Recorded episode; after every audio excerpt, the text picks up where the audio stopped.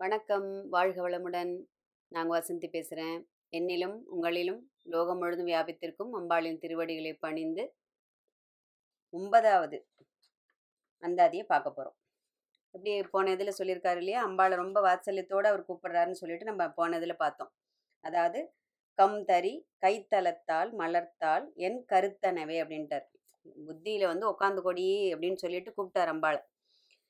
இப்போ என்ன சொல்கிறார் பார்ப்போமா கருத்தன எந்தைதன் கண்ணன வண்ணக் கனகவெற்பிற் பெருத்தன பால் அழும்பிள்ளைக்கு நல்கின பேரருள் கூர் திருத்தன பாரமும் ஆரமும் செங்கைச் சிலையும் அம்பும் முருத்தன மூரலும் நீயும் அம்மே வந்தென் முன்னிற்கவே அப்படிங்கிறார். ரொம்ப அழகாக சொல்கிறாரு பாருங்க. அப்படி அவ்வளோ ஒரு உரிமை. அம்பாவை வந்து நீ நில்லடி என் முன்னாடி வந்து நில்லடி முன்னாலே அப்படின்னு சொல்லிட்டு ரொம்ப அதட்டி கூப்பிட்றாரு அம்பாளை. வாத்சல்யத்தோட. அதட்டினா கர்வத்தினால இல்லை வாத்சல்யத்தினால அதட்டி கூப்பிட்றாருன்னு சொல்லலாம். இப்போ வந்து கருத்தனை. கருத்து அப்படிங்கிறது நம்ம வந்து மனிதனுக்கு மனிதன் வந்து இந்த கருத்துங்கிறது என்ன ஆகும்? வேறுபாடு உண்டாகும் இல்லையா? இப்போ நான் நினைக்கிற மாதிரி நீங்கள் நினைக்க மாட்டீங்க நீங்கள் நினைக்கிற மாதிரி இன்னொருத்தர் நினைக்க மாட்டா. கருத்து வேறுபாடுகள் எப்போவுமே பாதி பிரச்சனைகள் வர்றதுக்கு காரணமே இதுதான். அதாவது நம்ம ஒரு கோணத்தில் பார்ப்போம். வே- நம்ம எதிராளி வேற ஒரு கோணத்தில் பார்த்து சொல்லும்போது நம்மளால் அதை ஏற்றுக்க முடியாது. அதை அவ்வளோ சீக்கிரம் நம்மளால் ஒத்துண்டு நம்ம மனசு அதை அக்செப்ட் பண்ணிக்காது. அப்படிலாம் தானே பல கருத்து வேறுபாடுகள் வரதுனால தான் பிரச்சனைகள் வருது. ஆனால் இந்த இடத்துல அவர் என்ன சொல்கிறாரு அப்படின்னாக்க இந்த பகவானுக்கு இருக்கிற கருத்து இருக்கு இல்லையா? அது ஒரே கருத்து தான். அதாவது நமக்கு நம்மளுக்கு இருக்க மாதிரி இன்னைக்கு நம்ம ஒன்று நினைப்போம் நாளைக்கு ஒன்று நினைப்போம் வேற ஆங்கிள் ஒன்று திங்க் பண்ணுவோம். அப்படின்னாக்க அந்த கோணத்துக்கு கோணம் வேறுபடாத மாறுபடாத ஒரு கருத்து இருக்கு அப்படின்னு சொன்னா அது பகவானோடது அப்படின்னு ஆணித்தரமா சொல்றாரு இவர். அதாவது அந்த கருத்தனை அப்படிங்கிறது இந்த இடத்துல என்ன சொல்றாருனாக்க அந்த இறைவனுடைய அந்த ஒரு குணத்தையும் அவருடைய மகிமைகளையும் லீலா வினோதங்களையும் எல்லாத்தையும் அந்த புத்தியில நிறுத்தி அப்படியே வந்து இந்த ஒரு தியானம் பண்ணணும்னு ஒரு எண்ணத்துல உட்காரம் பாருங்க. அப்படி ஒரு ஏகாக்கிர சிந்தை அது மாதிரி ஒரு அந்த கருத்து அந்த மாதிரி ஒரு கருத்தை நீ தர வேண்டும் அப்படின்னு அம்பாள்கிட்ட ஒரு பிரார்த்தனை பண்றாரு அவர் கருத்தன எந்தை தன்? இந்த இடத்துல எந்தை அப்படின்னாக்க எம்பெருமான் சிவபெருமான் அதாவது என்னுடைய தந்தை என் தந்தைங்கிறதா இந்த இடத்துல எந்தை. அதாவது சிவபெருமான் எப்பவுமே அம்பாளையும் அவரையும் அவர் வேற பார்க்கறது கொடுக்கவே மாட்டார் ஒரு நாளும் அதாவது தன்னுடைய தாயும் தகப்பனாகுமே ரெண்டு பேரையும். இல்லைன்னா ரெண்டு பேரையும் ஒரு சேர சிவசக்தி ஐக்கிய சுரூபமாக பார்ப்பார். அம்பாளை மட்டும் ஒரு இதுலேயும் அந் எல்லா அந்தாதியிலையும் அம்பாளோட சேர்த்து சேர்த்து சேர்த்து சேர்த்து தான் சிவபெருமானை சொல்லிகிட்டே வருவார் அப்போது அப்போ எந்தை சிவபெருமான் கண்ணனை அப்படின்னா இந்த இடத்துல என்னன்னாக்க சிவபெருமானோட கண்கள் எப்படி? முக்கன். சிவபெருமான் இல்லை சிவபெருமானுடைய குடும்பத்திற்கே முக்கன் அம்பாளுக்கு முக்கன் கணபதிக்கு முக்கன் சிவ இவனுக்கு முருகனுக்கு குமரக்கடவுளுக்கு முக்கன் அப்படி பார்க்கறச்சே சிவபெருமானோட கண்கள் வந்து சூரிய சந்திரன். இடதும் வலதும் அது சூரிய சந்திரனும் மூன்றாவது கண் எது? அக்னி. நெற்றிக்கண் வந்து அக்னி. அப்போ சூரிய சந்திரன் ப்ளஸ் நெருப்பு. அதுதான் திரியம்பகேஸ்வரர்னு பார்க்குறோம் இல்லையா? திரியம்பகன். சிவபெருமானோட இன்னொரு பேர் திரியம்பகன். இந்த இடத்துல அம்பாளோட அந்த ஸ்தனங்கள் இருக்கு பாருங்க. அதாவது அம்பாளுடைய அந்த முலைகள். அதுவும் சூரிய சந்திரனுக்கு ஒப்பாக குறிப்பிடப்படுது. அம்பாளோட கண்களும் சூரிய சந்திரன் தான். அம்பாளோட காதுகளும் சூரிய சந்திரன் தான். அதனால தான் அம்பாள் வந்து தன்னுடைய தோட்டம் எடுத்து வானில் எரிந்த போது நிலவு உண்டாச்சுன்னு நம்ம பார்க்குறோம் இல்லையா? அபிராம்பட்டரோட கதையை அப்படி தானே உருவாச்சு இல்லையா? அவரோட வரலாறுல என்ன சொல்றது? அம்பாள் தன்னுடைய தாடங்கத்தை எடுத்து வானில் எரிந்த போது அது நிலவாக மாறிட்டுன்னு பார்த்தோம். எப்படி? அவரோட காதே சூரிய சந்திரர் தான். அப்போ அந்த சந்திரன் எடுத்து இந்தா பிடிச்சிக்கோ அப்படிங்கிற மாதிரி போட்ட அம்பாள் தாடங்கத்தை வானில முழுநிலவு பிரகாசிது இன்னைக்கு அமாவாசை அன்னைக்கு. அப்போ அம்பாளோட செவிகளும் சூரிய சந்திரன் அம்பாளோட கண்களும் சூரிய சந்திரன் அம்பாளோட முலைகள் அதாவது அந்த மார்பகங்கள் அதுவும் சூரிய சந்திரனுக்கு ஒப்பாக குறிப்பிடப்படுகிறது. இந்த இடத்துல எப்படின்னாக்க இந்த சூரிய சந்திரன் எதனால வந்து சொல்றோம் அப்படின்னு சொன்னாக்க சூரியன் என்ன பண்றான்? இந்த மண்ணுலகத்தில் இருக்கும் ஜீவராசிகளுக்கு உணவு விளைவதற்கு அவன் தான் உறுதியாக இருக்கான் இல்லையா? உ- இருக்கான். அதாவது சூரியன் இல்லைனாக்கா எந்த பயிரையும் விளைவிக்கவோ எதுவுமே பண்ண முடியாது. ஸோ மண்ணுலக ஜீவராசிகளுக்கு உணவளிக்கு உணவு அளிப்பதற்காக சூரியன் இருக்கிறான். அதே விண்ணுலகத்திற்கு அந்த விண்ணுலக தேவர்களின் அமிர்தமாக சந்திரன் தன்னுடைய கிரணங்களை பொழிகிறான். அந்த அமிர்த தாரைன்னு சொல்கிறோம் இல்லையா? அந்த கிரணங்களை பொழிகிறான். அப்போ தேவர்களோட உணவு. அக்னி என்ன பண்ணுறான் இது ரெண்டு பேருக்கும் தூதுவனாக இருந்து இதை கொண்டு போய் சேர்க்குறான். அதாவது எப்போவுமே நம்ம சொல்லுவோம் இல்லையா? எந்த காரியம் நல்ல காரியமா இருந்தாலும் பித்ரு காரியமாக இருந்தாலும் அக்னியை முன்னிறுத்தி தான் நம்ம பண்றோம். அக்னி என்ன பண்றான்? அதை ஒரு மீடியேட்டரா இருந்து நம்ம கொடுக்குற அந்த யாக யஜ்யங்கள் சமர்ப்பிக்கப்படும். அந்த தானங்களை கொண்டு போய் யாரெல்லாம் யார்கிட்ட சேர்ப்பிக்கணுமோ அந்த உரியவர்கிட்ட கொண்டு போய் சேர்ப்பித்துறான் அதை. அதுதான் சூரிய பகவான் இது சாரி அக்னி பகவானோட வேலை. அப்போ அக்னி பகவானானவன் இந்த தூதுவனாக நின்று தேவர்களுக்கோ பித்திருக்களுக்கோ அல்ல விண்ணுலகில் உள்ள எல்லாருக்கும் அந்த அந்த அவிர்வாகத்தை கொண்டு போய் சேர்த்து விடுறான். அப்போ அந்த வண்ணன கனகவெற்பிர் அவருடைய அந்த கண்கள் பார்த்த அந்த ரெண்டு மார்பகங்கள். மார்பகங்கள் எப்படி? கனகவெற்பிர் அதாவது பொன்னிறமான மேருமலை சிகரங்களைப் போல ரெண்டு ஸ்தனங்களாம். இதுக்கு முன்னாடி நம்ம பார்த்தோம். ஸ்தனங்களை பத்தி வர்ணனை பார்த்தோம். அந்த இதுக்கு எப்படி முன்னாடி வந்து கலசங்கள் செப்பு கலசங்கள்னு முன்னாடி இதில் பார்த்தோம். இந்த இதில் இப்போ எப்படி சொல்கிறார் கனக கனகம்னா பொன் பொன்னிறமான அந்த மேருமலை சிகரங்களை போன்ற ரெண்டு ஸ்தனங்கள் அம்பாளுக்கு அப்படின்னு சொல்லிட்டு சொல்றாரு இந்த இடத்துல. அதாவது கைலாய மலையால் அந்த சிகரத்துக்கும் மேல இருக்கிறது. அப்போ அந்த சிகரத்தை ஒத்த அந்த முலைகள் உள்ளவள் அம்பாள். ஏன்னா அவ பிறந்ததும் இமயத்தில். அவள் சிவனோடு சிவனை மணந்து வாசம் புரிவதும் கைலாயத்தில். அப்போ அங்க இருக்கிற அந்த மே- மேருமலை சிகரங்களை அந்த கைலாயத்தின் அந்த சூரிய கதிர்கள் பட்டு அது பொன்னிறமாக அந்த ஒளிரக்கூடிய அந்த நிறத்திற்கு அம்பாளின் தனங்களை ஒப்பிட்டு கூறுகிறார் இந்த இடத்துல. கமலத்தின் மீது அன்னமாம் கைலாயருக்குன்னு இதே இன்னொரு அந்தாதியில சொல்லுவார். அதாம அதாவது இன்னும் அது இதே இதே போல மலையால் வருணச் செங்கலை அப்படின்னு இன்னொரு அந்தாதி வரும். கைலாயருக்கு அன்று இமவான் அளித்த கணங்குழையே. அதாவது அம்பாளோட அந்த தனங்களில் வந்து அது ஏன்னா ஔஷதம் அது. நம்ம முதல்ல பார்த்தோம் இல்லையா நம்மளோட ஜீவன்களை உயிர் வளர்க்கக்கூடிய ஔஷதம் அது. அதனால அந்த தனங்களை வந்து ஒரு குழந்தையாக இருந்து பார்க்கிறார். இந்த இடத்துல அடுத்த வரியில சொல்லிட்டார் பாருங்க பால் அழும் பிள்ளைக்கு நல்கின. யாரு?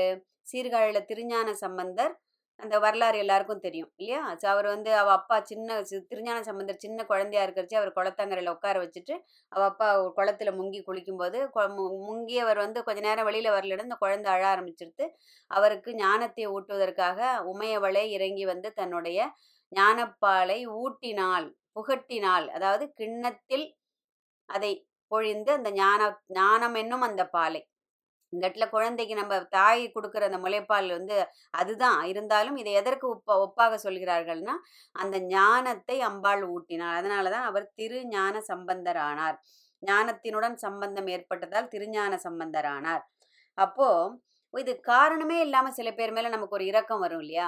திடீர்னு எனக்கு என்னென்ன தெரியல அவள் அப்ப அவளை பார்த்தா ஒரு பரிதாபமாக இருக்குது அவளுக்கு ஹெல்ப் பண்ணணும்னு தோன்றது அப்படின்னு சொல்கிறோம் இல்லையா? இப்போ நமக்கே சாதாரண ஜீவராசிகளுக்கே ஒரு சம்பந்தம் இல்லாமல் ஒருவர் மீது ஒரு இரக்கமும் இல்லை அவ அவ- அவருக்கு ஒரு உதவி பண்ணணும் அப்படிங்கிற ஒரு கருணை மன ஈரம் அந்த மனசில் ஒரு ஈரம்னு சொல்கிறோம் இல்லையா? அதுதான் கருணை.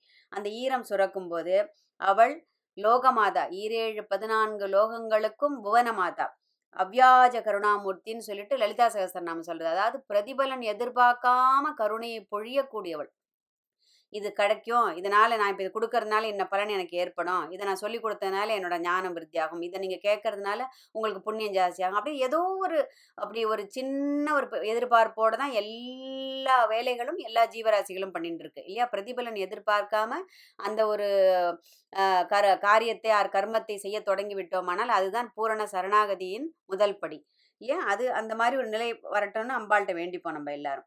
அப்போ நம்ம நினைத்தாலும் நினைக்காவிட்டாலும் பூஜிச்சாலும் பூஜிக்காவிட்டாலும் அவளை துதித்தாலும் துதிக்காவிட்டாலும் அவள் அப்படியே கருணை மழைய அதனாலதான் அவர் என்ன சொல்ற பேரருள் கூர் அப்படிங்கிறார் இந்த இடத்துல. அதாவது பெரிய ஒரு கருணை கொண்டு அவளுடைய அந்த அளப்பரிய அவ அளவிட முடியாத ஒரு கருணையின் காரணத்தால் மட்டுமே அவள் என்ன பண்றா? அந்த அருள் கூர்ந்து ஏன்னா இதை நம்மலாம் சாதாரண ஜீவராசிகள் நம்மலாம் எந்த காலத்துல தபஸ் பண்ணி எந்தப்ப தியானம் பண்ணி எந்த ஒரு நிலையை மனதோட என்னைக்கு போய் சேர போறோம் அப்படின்னு சொல்லிட்டு அவளுக்கே தெரிஞ்சிருக்கும். ஏன்னா அவள் அவ்யாஜ கருணாமூர்த்தி இல்லையா? அவளுக்கு தெரிஞ்சிருக்கும். தயாமூர்த்தின்னு பார்க்குறோம் அவ்யாஜ கருணாமூர்த்தின்னு பார்க்குறோம் லலிதா சகசரநாமத்தில் அப்போ அவளே மனசு வந்து என்ன பண்ணுறா இதுகளை எப்படியாவது கரையேற்றி விடணும் அப்படின்னு சொல்லிட்டு ஒரு ஒரு மார்க்கமாக வந்து நமக்கு உதவி புரியுறா. அப்போ பேரருள் கூர் அப்படிங்கிறார். அடுத்தது என்ன சொல்கிறார் திருத்தன பாரமும். அதாவது சிவபெருமான் வந்து அந்த எந்தைன்னு முதல்ல பார்த்தோம் இல்லையா? சிவபெருமான் என்ன பண்ணுறார் தன்னோட அந்த ஒரு ஒரு என்ன சொல்லுவோம்? ஒரு பிரேமையினால் ஒரு பிரேமையினால் அம்பாள் அப்படி பார்க்குறாராம் ஏன்னா அவருக்கு மட்டும் அவர் தானே கணவன் அவளுடைய பதி இல்லையா? அவர் வந்து அந்த ஒரு பிரேமையினால அந்த சனங்களை நோக்கும்போது அது அப்படியே பழங்கள் மாதிரி கணிஞ்சு போயிடுறதான் அது என்ன ஒரு எப்பேற்பட்ட ஒரு அம்பாள் பேர்ல ஒரு என்ன சொல்லுவோம்? ஒரு ஈடுபாடு ஒரு அன்பு ஒரு காதல் ஏன்னா இதெல்லாம் யாரும் சொல்லி கொடுத்து வர்றது இல்லை இதெல்லாம் தானா அப்படி பெருகி வர்றது. அது அம்பாளோட கருணையினால அவருக்கு இப்படிலாம் யோசிக்க தோன்றது பாருங்க. காமேஸ்வர பிரேமரத்ன மணி பிரதி பனஸ்தனி அப்படின்னுட்டு லலிதா சகசரநாமம் சொல்றது. அதாவது காமேஸ்வரரோட அந்த பிரேமத்திற்கு அந்த காதலுக்கு அம்பாள் என்ன பண்றா? தன்னுடைய அந்த ஸ்தனங்களை பரிசாக கொடுக்கிறாளாம். இன்னும் ஒரு அழகான வர்ணனை பாருங்க. யாரு? யோகினி தேவதைகள் எழுதியிருக்கா. அந்த அன்பிற்கு பரிசாக தன்னுடைய அந்த ஸ்தனங்களை அம்பாள் கொடு கொடுக்கிறாள். இது ஸ்தனம் ஸ்தன்யம் முலை மார்பகம் நிறைய பேர் இருக்கு. அப்போ இந்த இடத்துல என்ன பண்ணுது? அழுத பிள்ளைக்கு இந்த ஞானப்பால் ஊட்டுறா. இல்லை நம்மலாம் அழுத பிள்ளைக்கு தான் பால் கிடைக்கும் அப்படின்னு சொல்லிட்டு சொல்கிறோம் ஆனால் அம்பாள் வந்து தன்னுடைய கருணையினால் அவள் யாரை இப்படி நே- கடைக்கண்ணால் பார்க்குறாளோ அந்த ஞானம் என்ன ஆயிடுது? ஞானப்பால் தன்னால் அவளுக்கு கிடைச்சிருது அப்படி தான் திருஞான சம்பந்தருக்கு அப்பேற்பட்ட ஒரு பேரருள் கிடைச்சது இல்லையா? ஆரமும். ஆரம்னா என்ன? அந்த முத்து மாலை. அந்த சிகரம் மாதிரி மேருமலை சிகரங்கள் மாதிரி இருக்கின்ற அந்த ஸ்தனங்களுக்கு இடையில் ரெண்டு ஸ்தனங்களுக்கும் அந்த நடுவில் அழக ரத்ன கிரைவேய சிந்தாக லோலமுக்தா பலான்விதா அப்படின்னு இருக்கு. அதாவது அந்த பெண்ணம்பெரியம் முலையும் முத்தாரமும் இவரே சொல்வார் இன்னொரு அந்தாதியில. அந்த முலைமேல் மு முத்தாரமும் அப்படிம்பார் முத்து மாலையும் அப்படின்னுட்டு. அப்போ அந்த செங்கை சிலை அது மாதிரி அப்படி இருக்கான். இப்படி செஞ்சு வச்ச சிலை மாதிரி அப்படின்னு சொல்றோம் இல்லையா? அதுதான் வந்து அந்த சாமுத்திரிகா லட்சணத்தில் சொல்ற சொல்லப்பட்டிருக்கிற மாதிரி அம்பாளோட மார்பகங்கள் அமைஞ்சிருக்கு. அதுக்கு நடுவில் அழகான ஒரு ஆரம் முத்து மாலையை தரிச்சுருக்கு அம்பாள். ஆரமும் செங்கை சிலைமே செங்கை சிலையும் அம்பும் அம்பும் கரும்பு வில்லும் கையில் வச்சுட்டு முருத்தன மூரலும் இந்த இடத்துல என்ன? முருத்தன முரலும் மயில் இறகு இருக்கு இல்லையா? அதோட அடி குருத்து இருக்கு பாருங்க. அந்த மாதிரி பற்கலாம். இப்படி சிரிச்சானா அப்படி அப்படியே முல்லை மொட்டை சேர்த்து கட்டி வச்ச மாதிரின்னு சொல்ல பாருங்க. அந்த அளவுக்கு அப்படியே வரிசையா அழகான ரெண்டு வரிசையில் அமைந்த அந்த பற்கள் வந்து அதுவும் அம்பாள் வந்து அட்டகாசமாலாம் சிரிக்க மாட்டா. எப்போ சிரிப்பா? அது காளி ரூபத்தில் இருக்கும்போது சம்ஹாரத்தும் போது தான் அட்டகாச சிரிப்பு. இப்போ மூரல் அதாவது முருத்தனம் அப்படி உதடு கொஞ்சம் அந்த புன் முறுவலாக அந்த லை கொஞ்சோண்டு பல்லு தெரியிற மாதிரி அதெல்லாம் அப்படியே உட்காந்து அம்பாள் அப்படியே ஆராதனை பண்ணி பண்ணி பண்ணி பண்ணி பண்ணி அவர் அப்படியே அதில் திளைச்சு போயிருக்கிறதுனால ஒரு ஒரு அங்கங்களும் பல்லு எல்லாத்தையும் அது அப்படியே வர்ணனை பண்ணி நமக்கு கொடுத்துருக்காரு பாருங்க. அதனால் இதை படிக்கும் போதும் கேட்கும் போதும் நம்மளும் அதே ஒரு நிலையில் அதை கற்பனை பண்ணி பார்க்க வேண்டும். மந்தஸ்மித பிரபாபூர மஜ்ஜத் காமேச மனசு. அப்படி இவ்வளோன்னு சிரிக்கிறதுக்குள்ள காமேஸ்வரர் அப்படியே காம வயப்பட்டு அதாவது அந்த என்ன சொல்லுவோம் அந்த காதல் தொழும்புமா இருக்கு அம்பாளோட அந்த மந்தஸ்மிதம் பார்த்தா அதாவது புன் புன்சிரிப்பு தான். கொஞ்சோண்டு பல்லு தெரியுற மாதிரி புன்சிரிப்பு தான். நீயும் அம்மே என் முன் நிற்கவே அப்படிங்கிறார். அதாவது எல்லா வர்ணனையும் சொல்லிட்டு இது எல்லாம் இது நான் எப்படிலாம் சொன்னனோ அதே மாதிரி என் முன்னாடி வந்து நில்லடி என் செல்லமே அப்படின்னுட்டு அம்பாளை கொஞ்சரா இருந்துருக்கு வாத்சல்யம். அம்மாவா பார்க்குறாரு குழந்தையா பார்க்குறாரு காமேஸ்வரரோட கூடி இருக்கும் அந்த சிவசக்தி ஐக்கிய சுரூபத்தை பார்க்குற எல்லாம் பார்த்துட்டு இந்த மாதிரி இதெல்லாம் காட்சிகளோட கூடி அந்த புன்முறுவலோட கூடி அந்த மந்தஸ்மிதத்தோட கூடி என் முன்னாடி வந்து நில்லடி என் செல்லமே அப்படின்னு சொல்லிட்டு அம்பாள் அப்படி கொஞ்சி அழைக்கிறார். நம்மளும் அதே போல ஒரு பிரார்த்தனையோடு அம்பாளை நித் நித்தமும் நிதமும் எந்த நேரமும் இந்த மாதிரி ஒரு ஒரு ஆராதனை செய்து அம்பாளை அழைக்க வேண்டும் என்பது நம்முடைய பிரார்த்தனையாக அமையட்டும் என்று கூறி இதோட இந்த அந்தாதி முடிச்சுக்கிறேன். அடுத்த அந்தாதி வந்து எங்கும் எதிலும் எப்போதும் அம்பிகையே பார்க்கிறார். அதை பற்றி தான் நம்ம பார்க்க போகிறோம் வாழ்க வளமுடன்.